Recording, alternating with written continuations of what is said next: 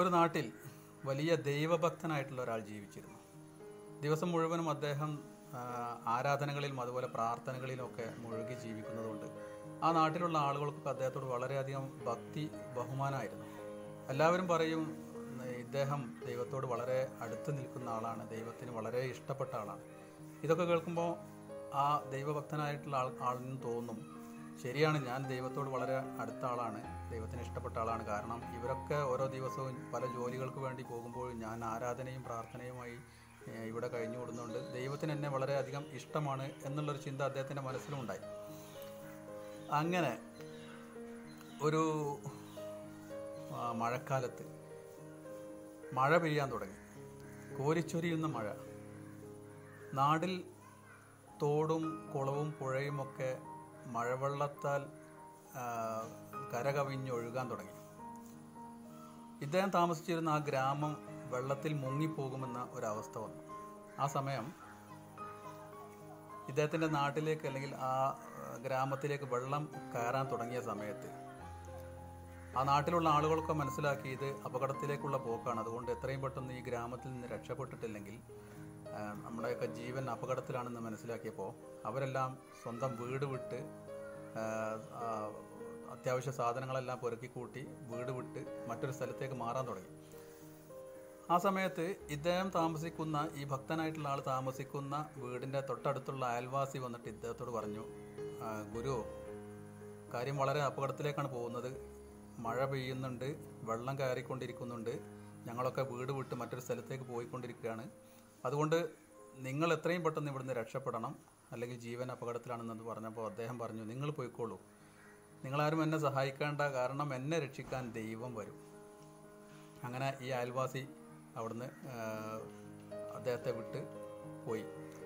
കുറച്ച് കഴിഞ്ഞപ്പോൾ ഈ മഴവെള്ളം അല്ലെങ്കിൽ ഈ പ്രളയം വർദ്ധിക്കാൻ തുടങ്ങി. ഇത് അദ്ദേഹത്തിന്റെ വീടിന്റെ ഉള്ളിലേക്ക് വെള്ളം കയറുന്ന ഒരവസ്ഥ വന്നപ്പോൾ അദ്ദേഹം വീടിന്റെ തട്ടിൻപുറത്തേക്ക് കയറി.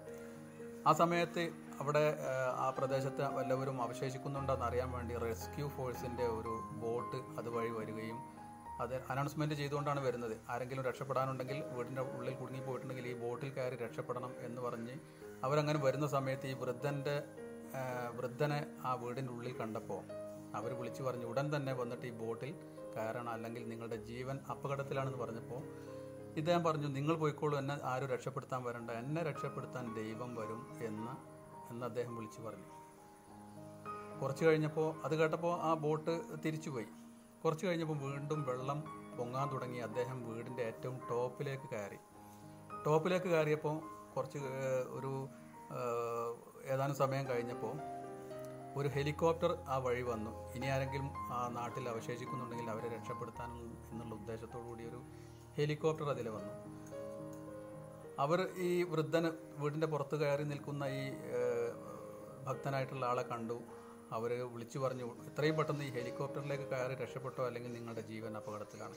ഇത് കേട്ടപ്പോൾ അദ്ദേഹം പറഞ്ഞു നിങ്ങൾ പോയിക്കോളൂ. എന്നെ രക്ഷിക്കാൻ ദൈവം വരും. കാരണം ഞാൻ ദൈവത്തിന് ഏറ്റവും ഇഷ്ടപ്പെട്ട ആളാണ്. എന്നെ ദൈവം ഒരിക്കലും കൈവിടില്ല. അവരും തിരിച്ചുപോയി. കുറച്ച് കഴിഞ്ഞപ്പോൾ വെള്ളം പിന്നെയും കൂടി വൃദ്ധന് ഭക്തനായിട്ടുള്ള ആളിന് രക്ഷപ്പെടാൻ മറ്റൊരു മാർഗമില്ലാത്ത അവസ്ഥ വന്നപ്പോൾ ആ വെള്ളത്തിൽ കടന്ന് അദ്ദേഹം മരിച്ചു. മരിച്ചതിന് ശേഷം അദ്ദേഹം ദൈവസന്നിധിയിലെത്തി. ദൈവസന്നിധിയിലെത്തിയപ്പോൾ വളരെ സങ്കടത്തോടു കൂടി അദ്ദേഹം ദൈവത്തോട് ചോദിച്ചു എന്ത് പണിയ പഠിച്ചവനങ്ങൾ ചെയ്തത്?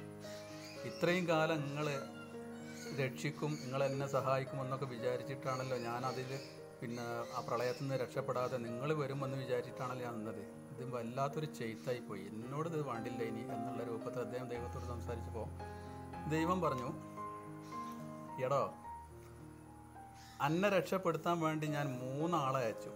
നിന്റെ അയൽക്കാരനെ അയച്ചു ബോട്ടിൽ ഒരാളെ അയച്ചു പോരാത്തതിന് ഹെലികോപ്റ്റർ കൊടുത്തിട്ട് വേറൊരാളെ അയച്ചു. ഈ മൂന്ന് പേരും ഞാൻ തന്നെയായിരുന്നു.